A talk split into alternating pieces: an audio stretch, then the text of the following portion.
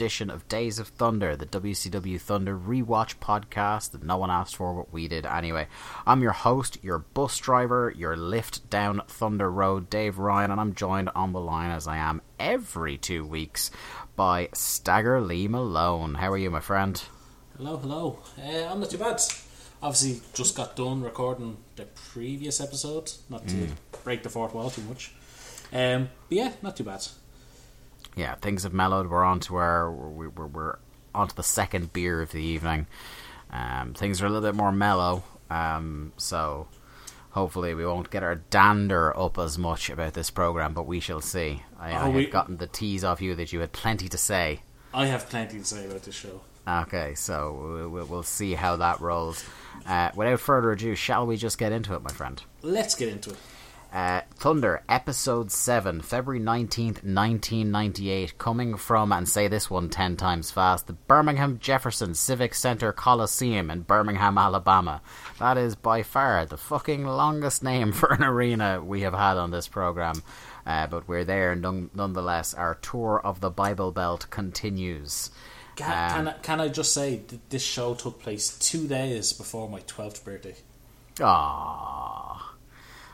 The- Did, were you watching at this period? I know you weren't. Sure, you didn't see a lot of Thunder, Uh, so you were, you were spared this ruining your birthday. I was probably not watching Thunder, but I was definitely watching wrestling. Yeah, Um, yeah, the fucking 1998, 12th birthday. I was I was actually thinking today. I was trying to remember what I got for my 12th birthday, and I can't think of anything that stands out. yeah. Well, retroactively, you're getting a poor wrestling show for your twelfth birthday here.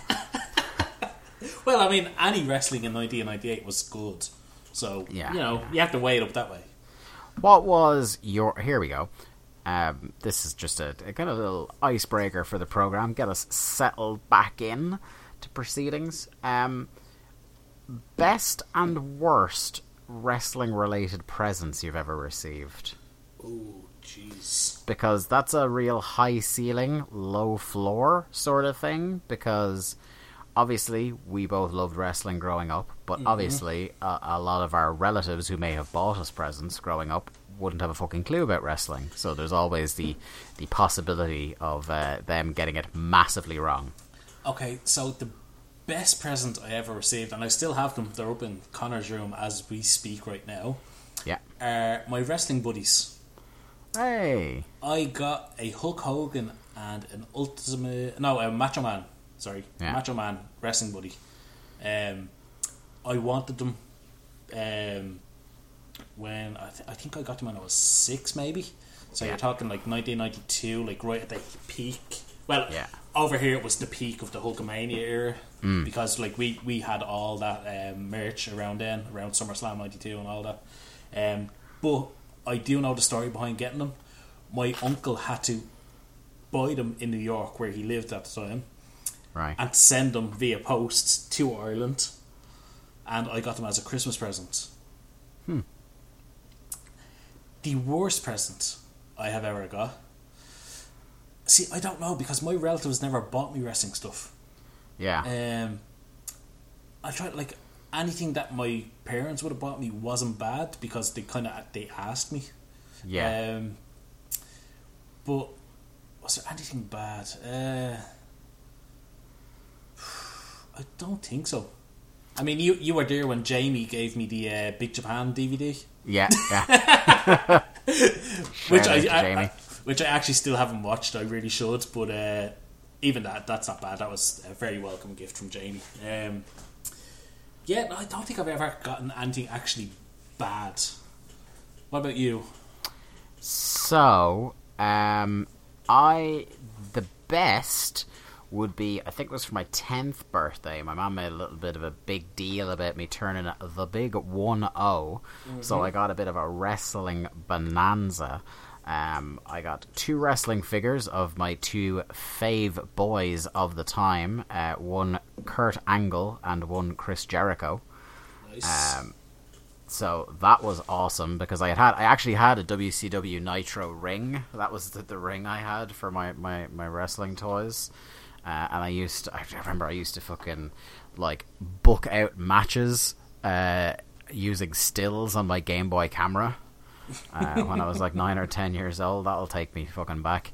Um, and then in a, in accompaniment to the um, the old wrestling figures, I got uh, two belts. I got the the fo- the foam belts of the the Intercontinental Championship, which is my low key favorite title, and Big Blue, um, which I think at least one of those is probably in the attic somewhere. I know. I know I'd eventually, with my pocket money, get the European title as well. I don't know what fucking possessed me to get the European title and not like the hardcore belt or the tag belts or something. Well, by buying that title, you are probably recognised as a European title holder. I would, I would hope so. um, I will say that whereas you used your GameCube uh, camera, is that what you said for booking out your Uh, shows? the game, the the Game Boy camera. Or Game Boy camera, sorry. Um, obviously, you know me; I don't know that much about games. Yeah. So getting GameCube and Game Boy confused is totally on uh, Yeah. expected with me. What was your one? Your your Sega Mega Ball Sega Mega Ball match in OTT, yeah. still tickles me. Um, I used to do it old school. I would write names out on a piece of paper, tear that paper up, crumple it into a ball, and put it in a hat, and do a random draw to do a tournament with my wrestling figures. Uh, we used to, myself and my cousin used to fantasy book pay per views on No Mercy 64 on the N64. Oh, cool. uh, where you used to be able to actually build out a full pay per view card on that, and um, we we would do little match programs out of our school copybooks on it, and you know design logos and shit like that. Yeah, we were real fucking geeks. um, but yeah, so that that bonanza of figures and foam belts was probably my my best present. Um, my worst, and I've been trying to. I'm stalling because I was trying to look up if I can see if I can get the the actual uh, results here. But um, for an early Christmas present one year, um, I got tickets to go see the company that wasn't quite WCW and wasn't quite NWA. It was the WWA. WWA. Ah. Did you go? Oh, I did. Uh, I believe it was this card, the 28th of November 2002. I'll be able to tell you. Um, Jeff Jarrett was in the main event. He had to be. Um, yeah, I think it was this one. Was it? No. No, I actually think it was the year before. Hold on. But um, I remember. So the version of the advertisement that I initially saw that had me hyped up was that Ken Shamrock was with these lads, and I was like, "Yeah, fucking yeah." Uh, Ken Shamrock did not show. Uh, he was not on this show at all, but it was the one occasion in my life where I saw one Bret Hart, who obviously wasn't wrestling at this stage, but he was. Um, ah, yeah, I found the card. But he was like the commissioner of WWA, so I got to high five Bret Hart. Ah, that's cool. Uh, which was cool. As he was coming out, I kind of ran down to the, the railing and, and kind of high fived him as he went past.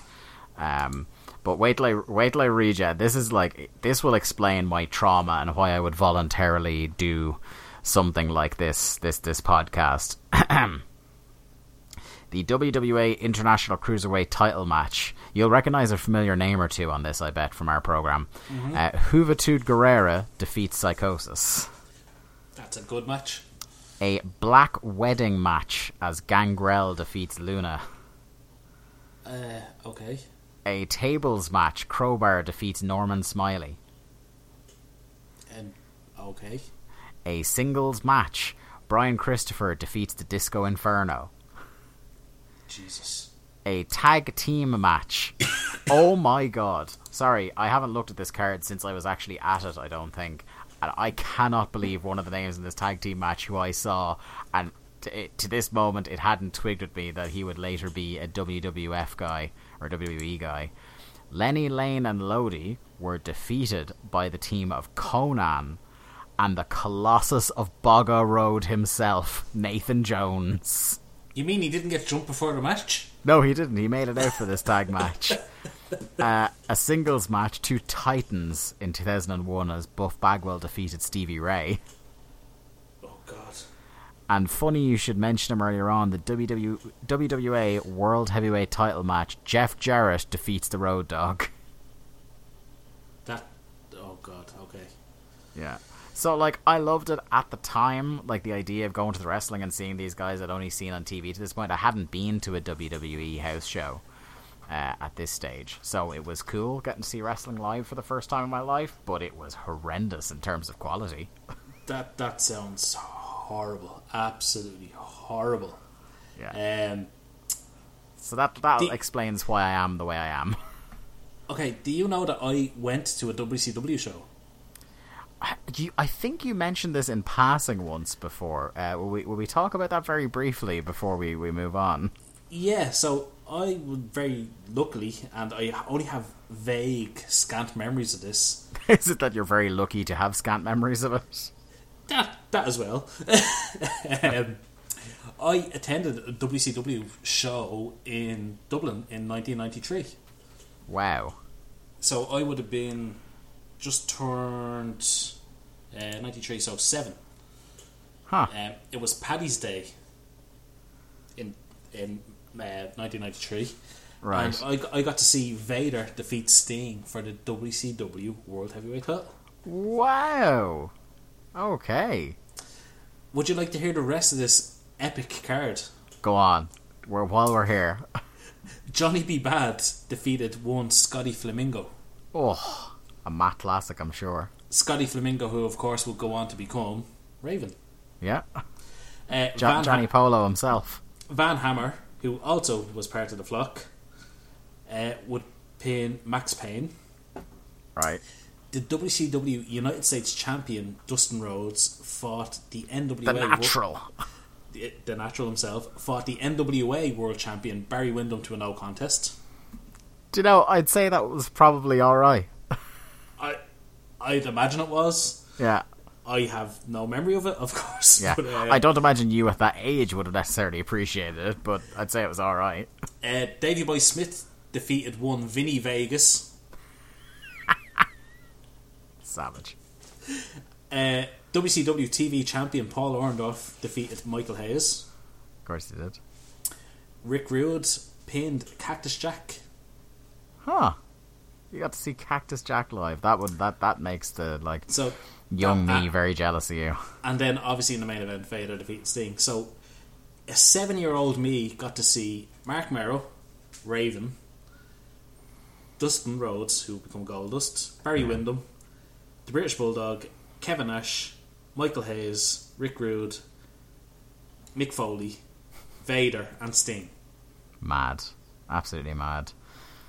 Uh yeah, I've been slowly trying to get together like all the old cards I've been to and all the cards from like shows I go to now and put them together in a spreadsheet to see like some of the crazy ass wrestlers I didn't think I'd seen but actually have seen uh, and stuff like that and it's been it's been a slow process because stuff like that the, the WWA card I managed to find that on Cagematch eventually but some of those house shows I've been to over the years not very well documented um, so, some week I'll come out with all the WCW talent I have seen in one guise or another I can't believe you've seen Konnan.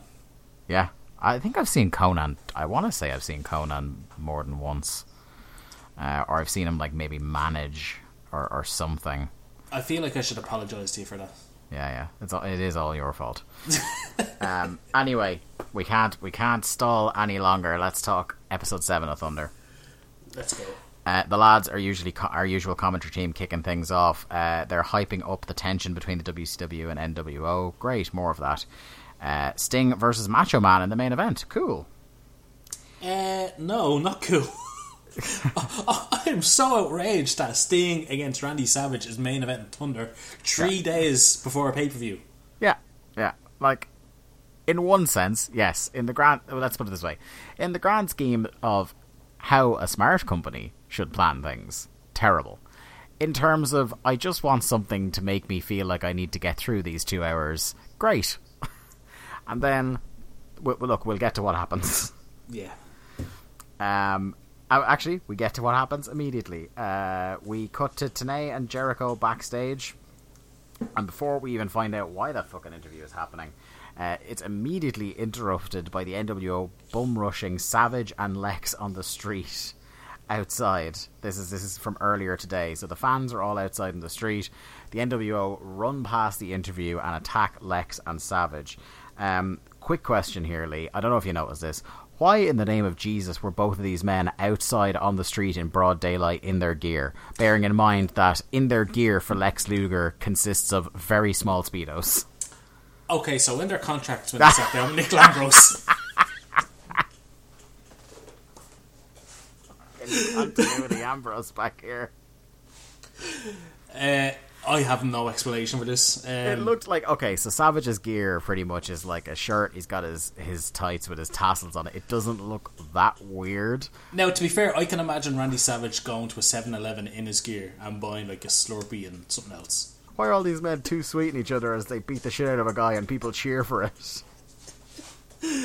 Oh god! Uh, and you know what? We haven't even mentioned the most outrageous part: Go on. Mike Tenay's leather jacket. Oh my god. Uh, some of Ma- uh, Mike Tenay's sartorial choices so far on this show have been ace, to say the least. It's a very da leather jacket. It's baggy. It's like off brown color. yeah.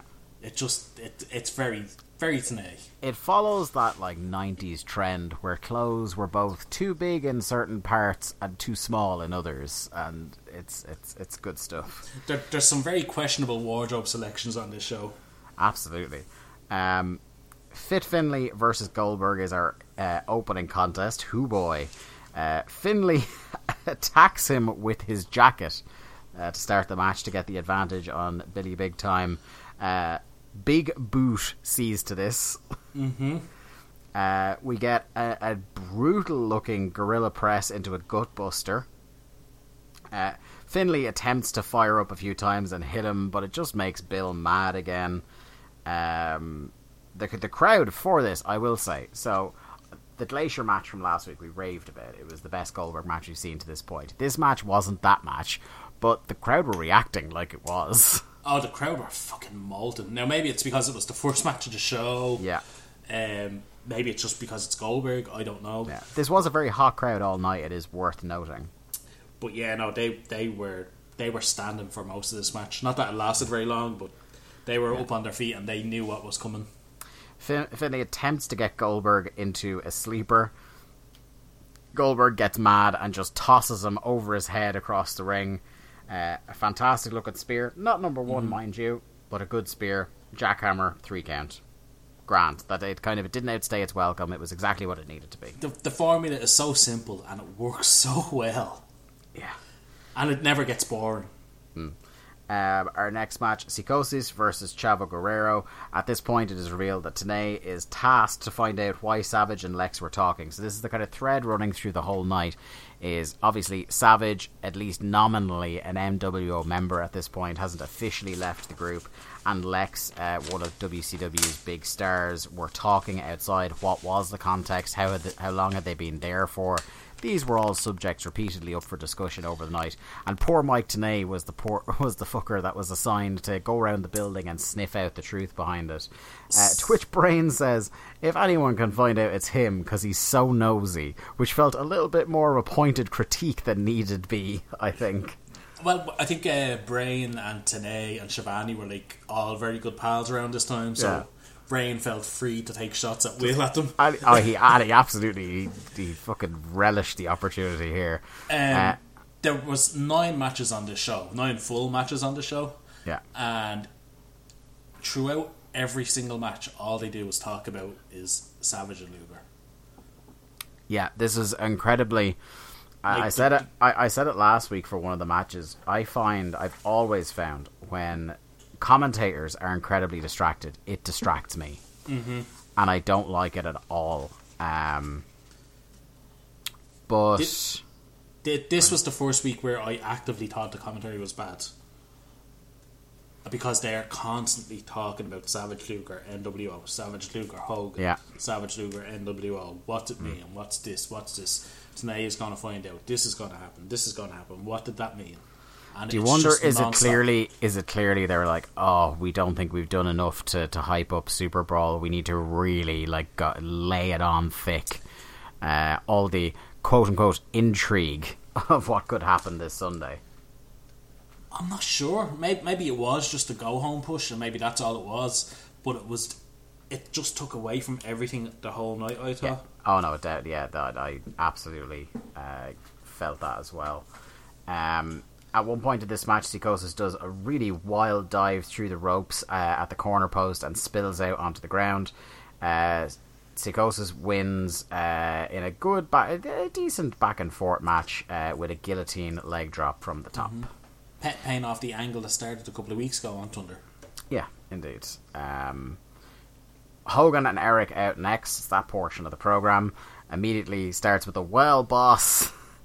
Um, and uh, a line in here that, for a multitude of reasons uh, that don't need explaining, tickled me. Well, boss, you know how Hollywood hates controversy. um, I, I will say, uh, I thought Hogan was saying boss like he was a door to door carpet salesman. well, boss, yeah, yeah. um, Um, Hogan basically says here um, he hopes Sting is at his very best because Savage is crazy, but he wants just enough left for Sunday. What a noble man he is. yeah, th- th- this was a classic Hogan and Bischoff that we've seen on every week of Thunder so far. Yeah.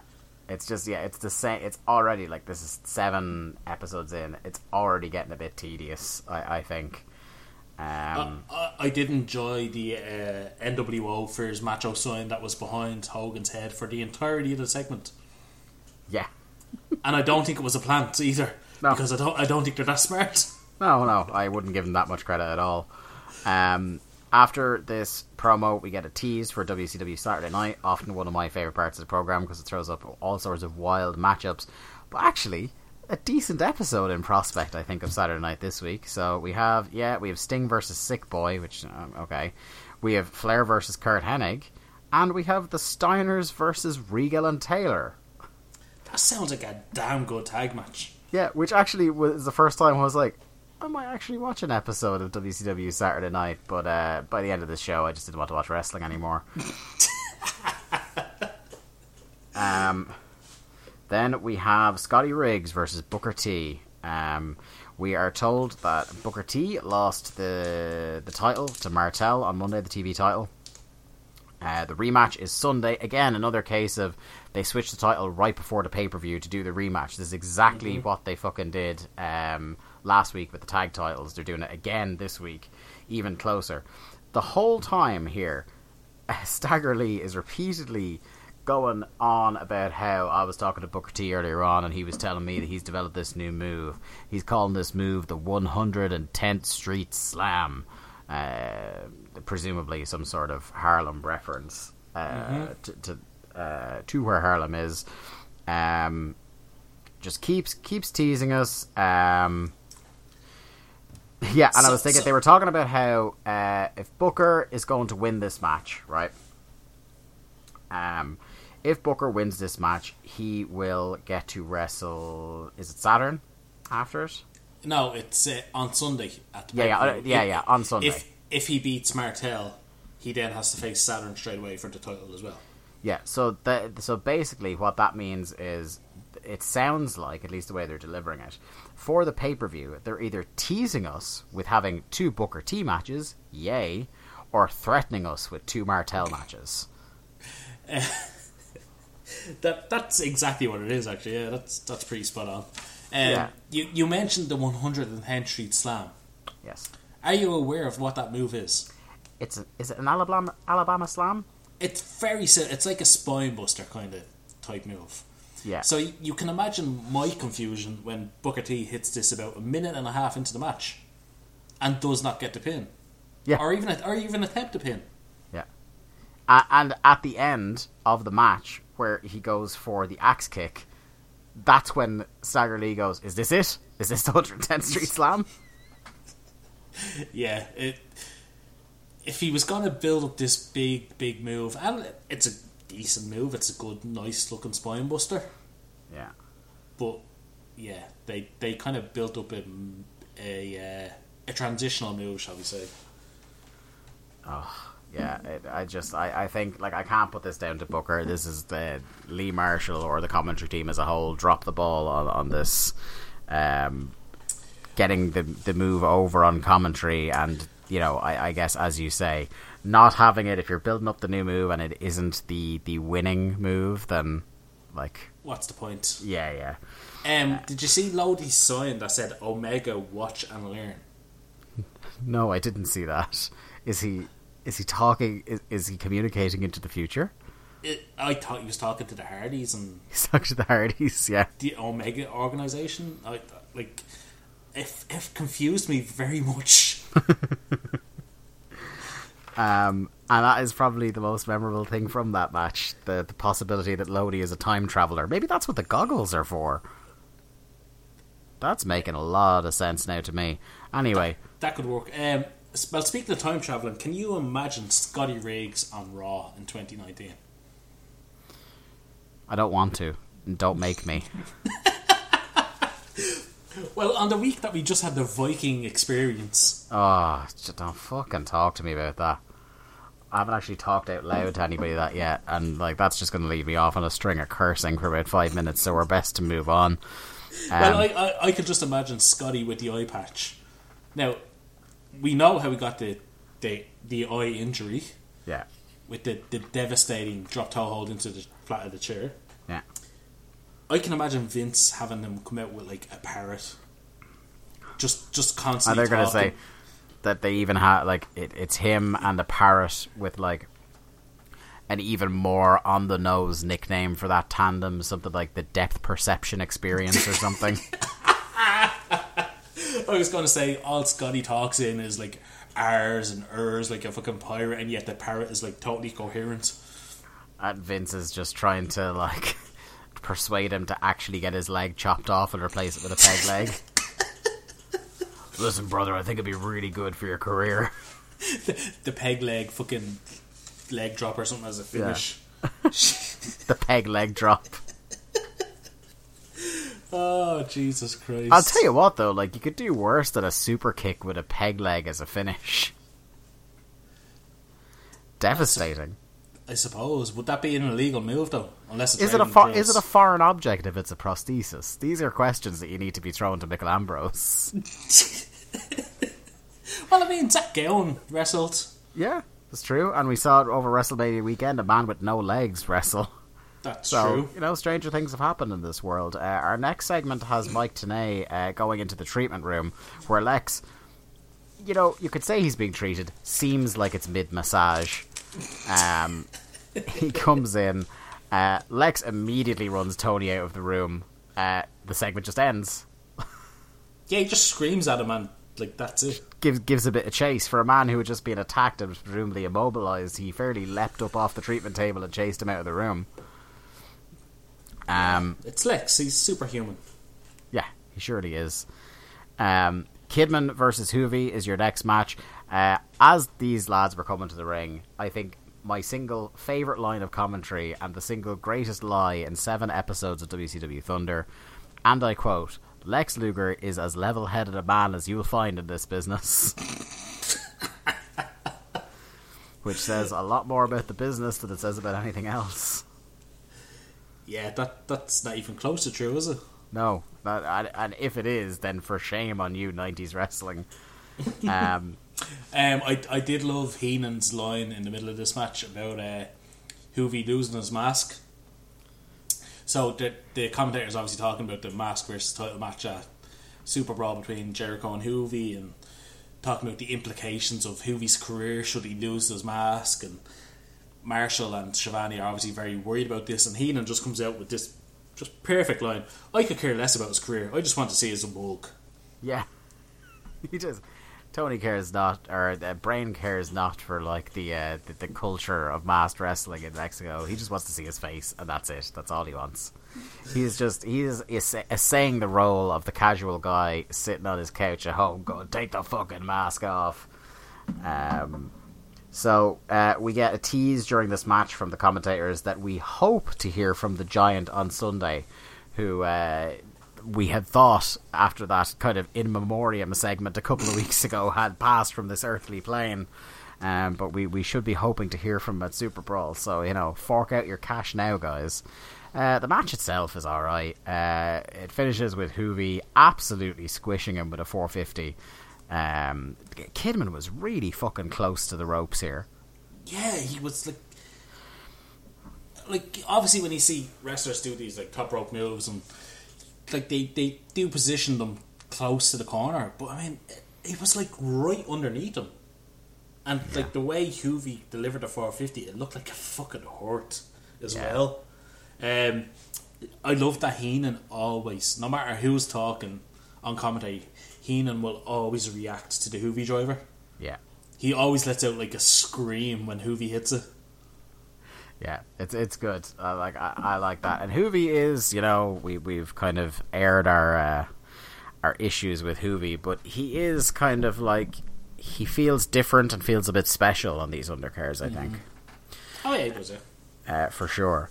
Um, what have we got here uh, next? So Jericho comes out, still wearing the belt. Mm-hmm. Uh, while wearing the belt, uh, attempts to attack and unmask Juvi, but in uh, a classic lucha bait and switch, has another mask on underneath, hits a, uh, a seated missile drop kick, and Jericho flees. Yeah, it was fun, fun little build up to the match on Sunday. Yeah, a nice little kind of uh, postscript to remind you is like this is Juvi's program going into pay per view. Absolutely fine on that count. Uh, then we had the outside, Outsiders, and holy hell, Dusty Rhodes was wearing a hideous jacket uh, as he accompanied them to the ring. Uh, versus Mike Enos and Wayne Bloom, better known as. I was going to ask you the same thing to see if you knew, but obviously you do. The uh, Beverly Brothers. Yes, the Beverly Brothers. I was like, I heard I, like I heard the names and I was like, Mike Enos kind of sounds familiar, and then I looked at their faces and like they look very familiar, and I had to Google it because it was ah, kind of gnawing away.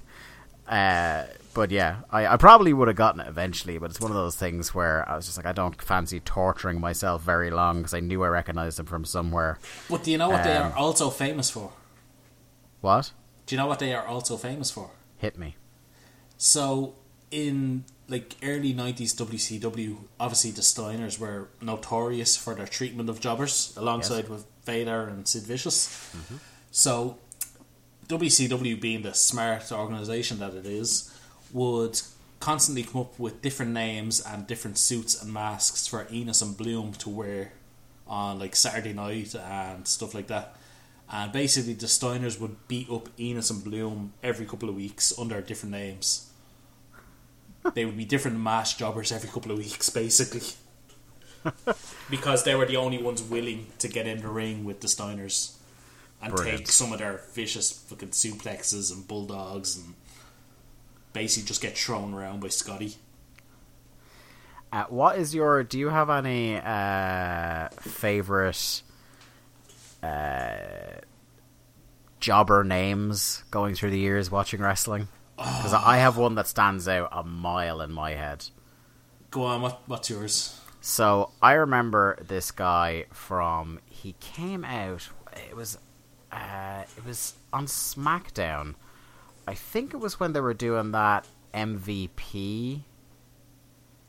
I think yeah, when MVP was just beating random jobbers, and it was like that was uh, during the period again where I think maybe it was around. The, no, no, it wasn't when Johnny Gargano showed up. But anyway, um, a guy came out on SmackDown to be a, a jobber, and his name was Yock Pliskin. and I will never, I'll never forget this because one, it was fucking hilarious, and two, it almost caused because this was at a time where I both listened to the Bryan and Vinny show, and it was still very good at the time, and the two of them nearly had a fucking nervous breakdown trying to figure out what this man's name was. I believe uh, names like Yock pl- uh, piss skin came out. they couldn't figure what he was called, but I believe it was Yock Pliskin. That that's definitely a unique name. Um, I think for me, I I think it was in Smoky Mountain. Right. I, I, just from listening to Between the Sheets, obviously they do a lot of like old territory stuff, and I think it was Smoky Mountain had a tag team called Dave Keller and Wade Meltzer. which I thought was very good. Um, Great stuff. But yeah, I also did. have you seen the uh, Table for Three, the new one on the network with Adam Cole, Johnny Gargano, and Ricochet? Uh huh. And you know, I'm going to say Gargano's debut on SmackDown. Oh, as Cedric von Hausen, the Yeah. Luxembourgian prince. Yeah. I remembered that one. Um, that was great. The one I didn't remember was the Adam Cole cameo. Yeah, I had no idea about that one. Who was that in a segment with again? It was Uh, with Ser- Carlito. Ser- Serena Deeb and oh yeah, um, Serena Deeb and Punk. Yeah, and Punk comes along because he's been giving her a drink or whatever. that's right. That's right. Yeah, yeah. Oh god, I missed a straight edge society, man. Oh, let's not talk about those good times. Let's not talk about good times because we got to continue with some bad times. Um, so before this match kicks off, the the lads cut the promo, uh, the usual shit. Scott, Scott Hall does the survey.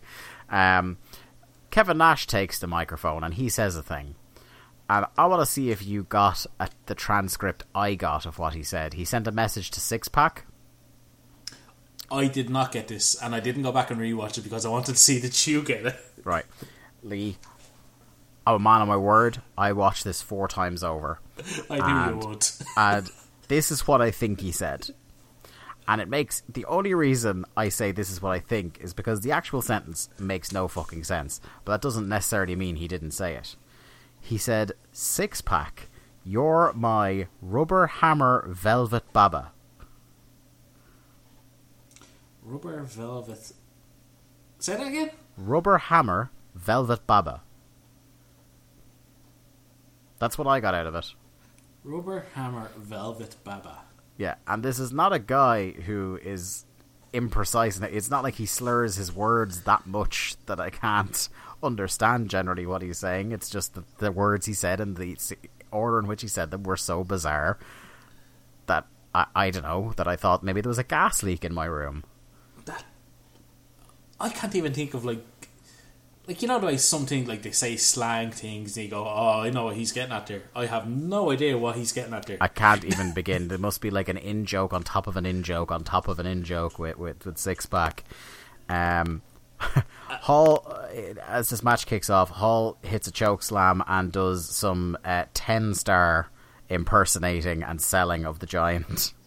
because you have to. When you do a choke slam you have to, you know, mock the giant. Yeah, and I appreciate in the build up to the last pay per view, Snickers Souled Out. Uh, and in the aftermath, uh, Kevin Nash was referring to himself as Big Sexy the Giant Killer. Now, bear in mind, I have never on Thunder heard Kevin Nash refer to himself as that. But still, on episode 7, God bless Lee Marshall is the only man that is still trying to make the phrase Big Sexy the Giant Killer happen. He says it two or three times, I think, during this short match. He does, and he also says uh, Kevin Nash suffers for, from delusions of adequacy, Yeah. which is quite the put down. It really is like such a fucking backhander. Like you know, we all talk about how the, the great lines Brain has on commentary, but holy hell, like Lee Marshall will sneak up on you. Um, Um, the finish yeah. of this match is what I like to call a bureaucracy special. As uh, not only does Kevin Nash hit the banned jackknife powerbomb, but he also shoves the ref, so a double fine for him there.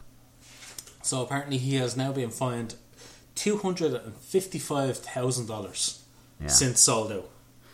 I feel like we should probably keep a running tally, but the thing about think- that is, I bet they'll they'll kind of roll back the ban on the jackknife on an episode of Nitro and then never mention it on Thunder, so we'll keep counting it for months.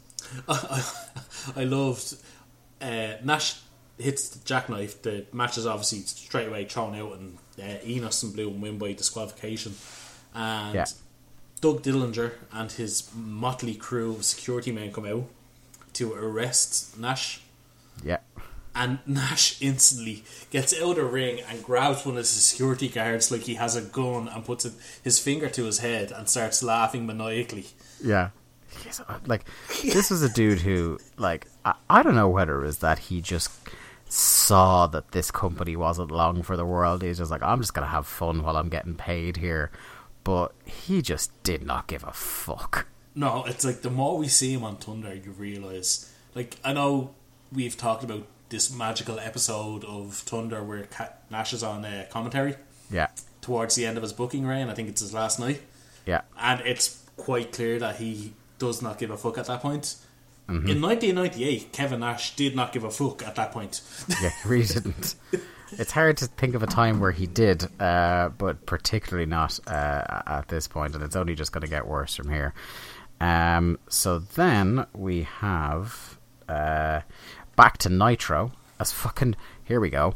Brian Adams arrives in what I could only describe as a nonce jacket, a, a, like an ankle length uh, leather jacket before they were cool when the Matrix came out.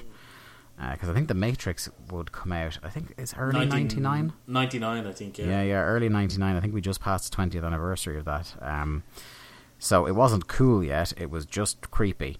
Um, Brian Adams in in his nonce jacket, out to say he'll defend Bret, and then immediately attacks him and joins the NWO. Because why not? Which I don't think is the first time where someone pledged their cause to WCW and then immediately turned and joined the NWO in the same segment. I'm pretty sure Bret Hart does the very same thing somewhere down the line. Good stuff. Um, Rick comes out to save Bret and Clayton's house, which is cool. The two guys that were at Loggerheads last month, and it's like, oh, two icons of wrestling joining together to fight off the the, the weird heels and the pervert. um, then we have Ru- uh, Rick Rude, uh, Curt Hennig, and Brian Adams out. No nonce jacket this time. Uh, Rude interviewing Hennig about the events of Monday. Bulldog and Jim Neidhart come out straight out of Divorced as Anonymous um, in their gear. Uh, lots of men just shouting incoherently at each other here, where no one has the mic particularly close to them, and everybody's really awkward and doesn't quite know what to say, and it's kind of like all kind of half cocked threats and stuff like that. Uh, a brawl breaks out, and I guess we just have a match now. At which point, Brain says "typical Thunder," which I think is funny because both that both that would actually turn out to be true that clusters like this would happen on Thunder, but also I think this is the first time something like this has happened in the run of Thunder. So we've got another psychic in Bobby Heenan here. Um, yeah, it's not like this happens on every show where a brawl just becomes a match. So yeah, this felt very ECW line. in that sense, where it's like one segment like a replay segment goes to an interview segment, which goes to a brawl, and then the brawl ultimately goes to a no contest. Um, just to go back to one point you made, you said Bulldog yeah. and Neidhart look like they're part of the Divorced Stars Club. Yeah. Can you imagine Jim Neidhart or Davy Boy in a full Batman suit climbing up a tower to protest against, you know, for for uh, fathers' rights? I could see them in the gear climbing up a building, but I would envision it more like when Rodney and Del Boy were dressed as Batman and Robin in that one episode of Only Fools and Horses.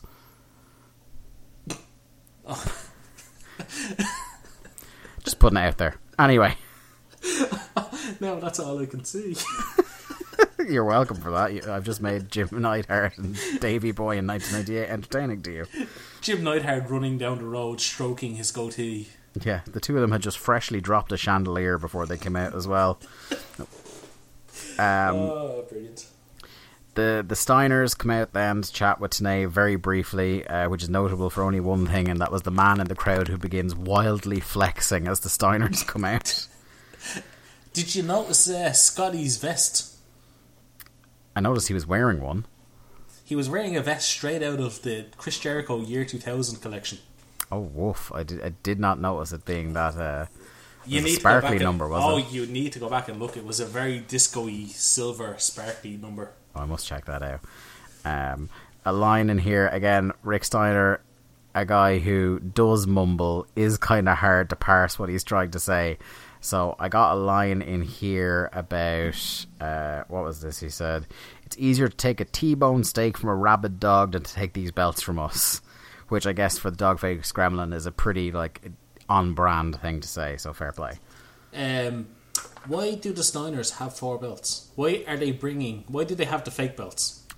I don't know. I would have thought once the outsiders lost the real belts and the fake belts that the fake belts would just go into the bin. But here we are. It's all very confusing.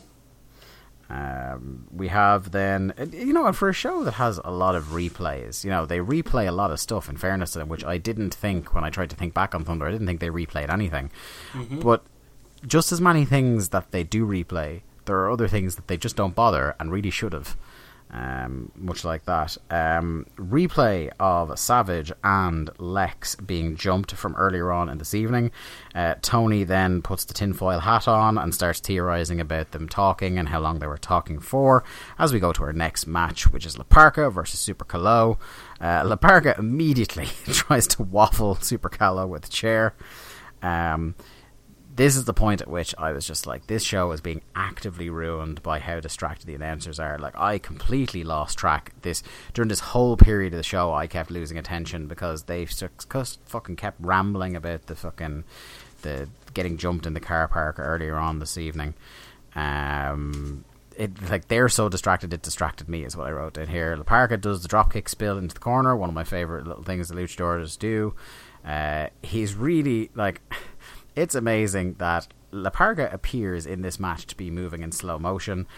Even more amazing when you consider that 21 years later he is still wrestling on a regular basis, uh, where it looks like he was just ready to fall apart here in 1998.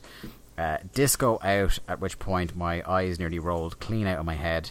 Uh, Lapar- he tries to get a chair in to uh, deal with La Parka. La Parka got the chair, murders Disco, uh, after he wins and dances on the chair. Yeah, did did you notice the move that uh, Parka won with? What did he win with? It was like a, a, like a somersault cannonball type thing. It was like a really weird kind of twist and dive, hmm. which I did not expect to see La Parka do at all. Yeah, of um, the only other thing of note I have to say is La Parka's white suit is pretty fucking swish. Yeah, it is already a costume change. Uh, seven episodes in. What a pro is La Parka, uh, keeping it fresh. Uh, but like, like, like you said, like we're pretty deep into the show, and nothing of any significance has really happened. No. Uh, we get a recap then of the DDP Benoit video, which, in terms of its spooky tone and transitions of smoke, were rather unfortunate and grave in the way that they portrayed one Chris Benoit. I felt very uneasy about this. Yeah, looking at it with 2019 eyes is not good. Not good. I don't think this would have been particularly great in '98, but yeah, particularly galling in 2019, I will say. Uh, Jericho is out, the champ himself, and he has a problem. Uh, his problem is that Juvi is ugly. He looks like Quasimodo. He, which, uh, which, he, which is uh, kind of topical considering what's happening in Notre Dame this week. Yeah, indeed. And would this have been around the time that Hunchback was out in, in, in cinemas again? Possibly a bit later. Yeah. Um. Anyway, he's saying that he's uh, he's torn because he wants to retain his title and win. Obviously, he's a wrestler. He wants to win. He wants to win the mask, but he doesn't want to subject all the Jerichoholics out there to Juvi's face, which is very considerate of him. Um, then we move into Jericho versus Malenko, and um, like speaking of ominous music, Jesus, like Dean Malenko's either uh, like because I can't remember if this is actual music or this is an overdub. It's serial killer music. Oh, that's his actual music. Yeah, that's that, I that, thought it was, that, but I couldn't. That's be, his WCW music. Yeah. The, the quality on the overdubs are varies wildly, so I can never mm-hmm. really tell uh, with some of them. But yeah, Jesus, it's fucking like it is proper serial killer music. Um, doesn't really fit, but oh, whatever. Um, I could make a Benoit joke, but I'm not going to. No, please don't. um, Tenay, absolutely, they're they're going on now about Jericho and his constantly insisting on trying to wear the belt in his matches thing, and uh, Tenay buries him with the line. Uh, he was wearing the belt in the restaurant across the street this afternoon, which I absolutely need segments vignettes of uh, Jericho in his day to day life refusing to take off the belt, like you know. Oh. Him kind of sleeping with the belt on, him showering with the belt on, him kind of doing the groceries with the belt on. Oh yeah, it, like if if this was in WWF, like remember Crash Holly like going around wearing the belt everywhere. Yeah, that, that's what Jericho would have been. Absolutely, uh, Jericho wins pretty decent short little match uh, with a little cool uh, Malenko tries to roll through with a pin attempt. Uh, Jericho mm-hmm. keeps rolling through, catches him in a lion tamer, and taps him. The most important part of this match, and it's a nice little callback for the show. The replay is sponsored by Snickers. Oh man, you're not with you when you're hungry. That's what I always say. it would be around this time, I think, that the greatest Snickers ad of all time would have aired, maybe shortly after. Um, the one with the concussed football player thinking he's Batman. Yes, that's brilliant. I didn't realize it was so long ago. Jesus. Yeah, it would have been late 90s, early 2000s. Sadly, before we knew that concussions weren't really funny. But, you know, at the time, I thought it was one of the funniest ads I've ever seen in my life. Um, Well, I mean, you were only ten. indeed, yeah. I wasn't, like, I wasn't stu- studying the works of uh, uh, Chris Nowinski uh, at the time. Um, replay from Nitro of the flock attempting to jump DDP and Benoit making the save, which is a nice kind of tagging up on the reverse having happened on Thunder last week. We then get Raven and Saturn. Uh, no, yeah, Raven and Saturn versus DDP and is it Benoit? DDP and Benoit, yeah. Yeah, because sorry, I'd written Saturn twice here. the match breaks down really quick from the start. Uh, maybe one of the biggest pops of the night here in this fracas that's happening. Uh, DDP hits an even flow on Raven. Mm-hmm. I, I love, I love a good steal finisher.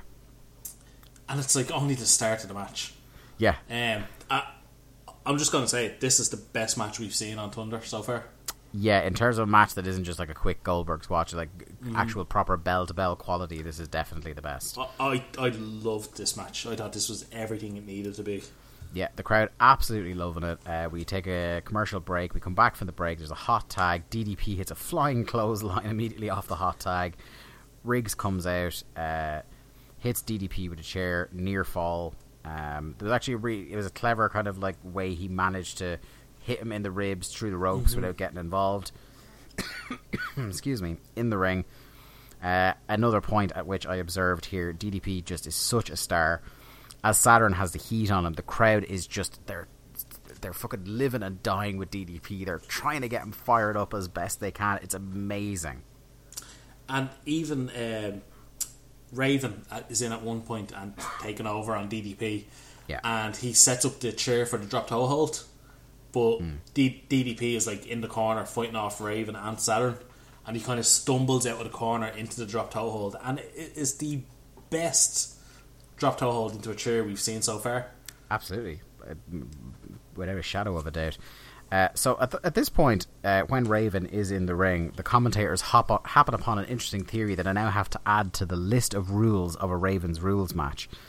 Uh, they are of the belief that in tag matches that feature Raven, the potential for it to be a Ravens rules match alternate based on whether Raven is at that moment the legal man. So Okay, so to go back to the contract negotiations. yeah, okay, yeah, please, yeah, take me back to the room. obviously Raven wouldn't have been talking about having a tag team partner because he, you know he's Raven and he's a loner. Yeah, of course. So Raven, a loner with a lot of people around him. But anyway, well, I mean he's cult, he's a cult leader. He's you know that kind of Jim Jones esque type leader, and he has the Kool Aid and all that kind of stuff. indeed. Um, but yeah, so Raven wouldn't have been talking about being part of a tag team, so they wouldn't have tag team Raven rules. Mm-hmm. But obviously, as soon as Raven becomes the legal man in a match, then it becomes Raven's rules. Right. I, I, I guess I'm I'm I'm gonna. You are the the uh, the WCW contract negotiation expert on the program, so I will continue to defer to you on all these matters. you better believe anytime I have a question, I'll go straight to you. Um, so hot tag Benoit. This is great. They do a bit of hot potato with the chair, and he just punches the chair into Saturn's head, which I loved. That was brilliant, yeah. Uh, Saturn gets DDP in the rings of Saturn, diving headbutt to break it up. DDP escapes the even flow, hits a diamond cutter, uh, and as that uh, on Raven, as that's happening, Saturn taps the crossface. This was class, as you said. And the the heat for this match, it was like I said, it was the best Thunder match so far, and um, I thought the the crowd just added to it. Like eh, like you said, they were living and dying by DDP. Yeah. But that that's not to say like Benoit was super over as well. Absolutely, and the, associating the two with each other has been very good for Benoit over the last few weeks, for sure. Definitely brought up to DDP's level. because there's a guy who, like, as technically good as he was, his career was littered with an inability to make that one last kind of layer of connection with the crowd that, that made him a superstar. Um, and that was something that would kind of go on for several years for him as a as a persisting problem. We are in the overrun. We're gone past two hours here before we start the main event. I believe it's five past the hour when this main event begins. Um, so I was not full of hope that this was gonna be a match that happened. Well, I mean, they, they promised Macho Man versus Sting. Yeah, yeah. Two hours we've been waiting for that match.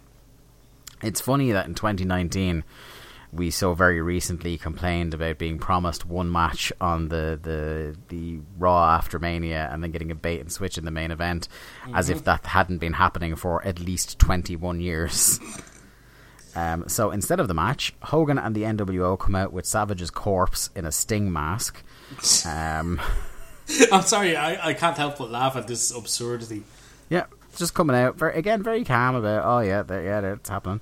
Um, at which point I had to think to myself, so a group of men have been assaulting and kidnapping a member of staff for two hours, and we only found out that they still had possession of the body now.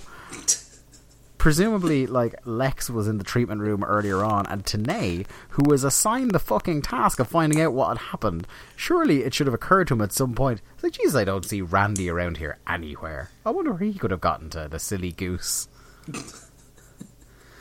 it's, it's just laughable. It there is no explanation for where Savage has been for two hours with nobody to actually help or inquire, like you say, yeah. where the fuck Savage has been brought. Uh, Hogan on the mic to cut the "see what did I tell you" kind of promo. Uh, I really wish Hogan would stop saying the phrase NWOites like it was a thing that was going to be a popular or easy thing to say. Um, obviously, the whole NWO comes out with Hogan. Yeah. Did you like? Obviously, Konnan hasn't been a prominent part of the last two episodes. Thank God. Um, I've spent the first five or five weeks basically saying I'd never wanted to see him again. But did you see what Konnan was wearing in this segment? I can't say I did because at the point I noticed Konnan was even there, I'll tell you what I got distracted by in a second. But tell me, Konnan was wearing a black, what looked like a dress poncho like, you gotta have a poncho for formal occasions, man. I was just gonna say a very formal looking poncho and cream slacks. It reminds me of the there's a Demetri Martin joke, um, a stand-up comedian that I was hoping to see last week, but he had to delay his date until uh, Valentine's weekend next year in Dublin. But anyway, he had this line about how um, if you're going to be an optimist in life, if you're ever asked a question do you have a poncho with you? You must answer, instead of saying no, you would say, not yet. Because if you can find a sheet and a pair of scissors, you're 20 seconds away from a poncho at any time. That's very true. but uh, um, I was distracted, uh, too distracted to notice Konnan's appearance because during this segment I noticed a sign on the hard camera that said, and I believe, I quote this, free mustache rides. Do you know what the most curious part of this was, Lee? Did the man not have a, Did he not have a mustache? Uh, I didn't actually notice if he had a mustache or not. It would be actually very funny if he didn't. There was no women on the show. Uh, okay. Yeah. and you know what? Like, I'm going to applaud the WCW fan base because you wouldn't expect that a man walking around with a free mustache sign, a free mustache ride sign, would be free of abuse. Uh, In Birmingham, but, Alabama. Yeah, yeah, yeah. Fair play, fair play. Um, but yeah, that had me extremely distracted. Uh, the level of creepiness and the realization that he was probably doing it to leer at women, and there was no women on the show, so he looked like a fucking idiot here uh, in the main event. Uh, then out comes Lex. Uh, the good guys clear house, and that's it. That's your go home. Yeah, I should mention Sting came out as well first. The typical big brawl, baby faces cleared the ring, Savage never moved. Yeah, this was um, yeah credits rolled. Then uh, this was a really bad show, man. This was by far the worst show so far, but yeah. it also had it also had the best match so far. Yeah, like look, I'm not mad or upset like I was at the end of episode five when the they ruined the the Benoit DDP match. I'm kind of just like I was just tired. Like it was two hours of um, like a hundred thousand things happening. Uh, usually, if it's a very frenetic show, if if loads of things are happening at the same time, you think to yourself, well, like this is where you look for commentary to color in the details or to keep you to keep your thoughts straight and keep you focused on what you need to be focused on. But Jesus Christ, this was the most meandering shite commentary performance we've had mm. from three up till now incredibly professional commentators. I was really let down by them. Yeah, I think having that show long story of Savage and Luger talking just yeah. took took away so much from the show. Yeah, I don't even think this was out and out in terms of like match quality the worst of the nitros, but I think that additional layer of the commentary making it so fucking hard to keep up with anything. Mm. Like I can only imagine I was taking notes, you know what I mean, throughout this show as detailed as I could. I can imagine if you were just casually watching this show or worse if we were trying to do this and recall it from memory. I was just going to say like if if I wasn't taking notes on this and even despite the fact I took notes on this and wrote them down in a day's time, I'm not going to remember what happened on this show. Dude, by the time I hang up the Skype call on you, I'm going to forget. like, I, and I'll be relieved to forget. So, like, half the stuff that happens at the pay per view is going to be a complete fucking surprise to me.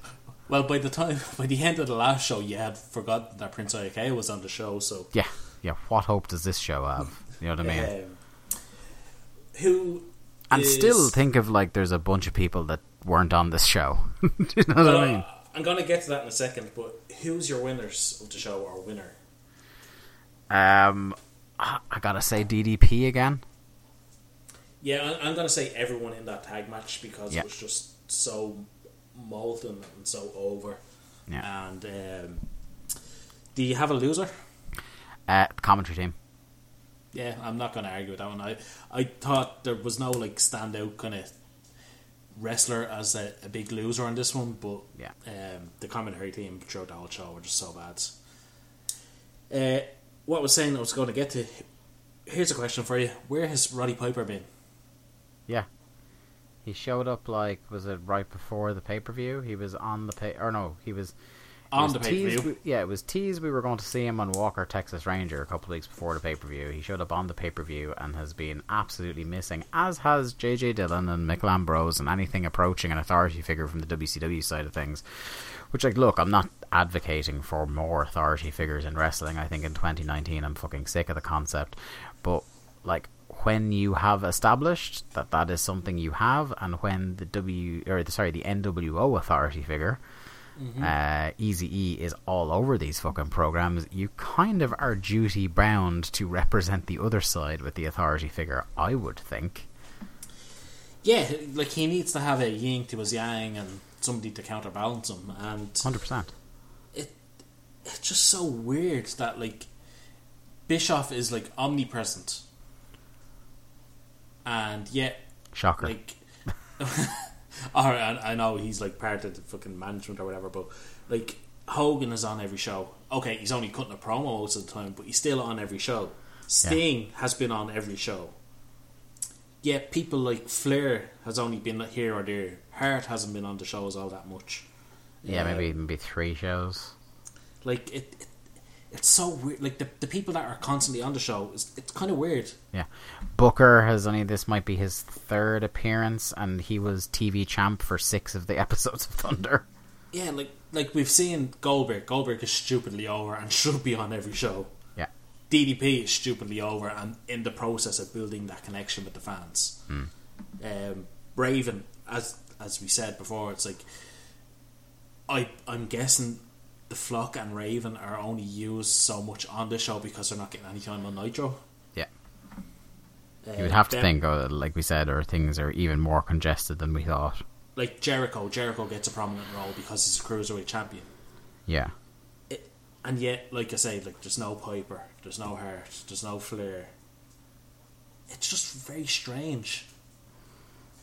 Yeah. Uh, I don't know, man. It is like it's it's so fucking weird, and I just with the things we've been told about how bad this show gets, I'm just kind of like I'm, I'm I'm starting to dread it a little bit. But I, I like it'll be this period that I will hate the most. The period where there is good stuff and it's just being let down and kind of um, where you're just like ah, like it, why?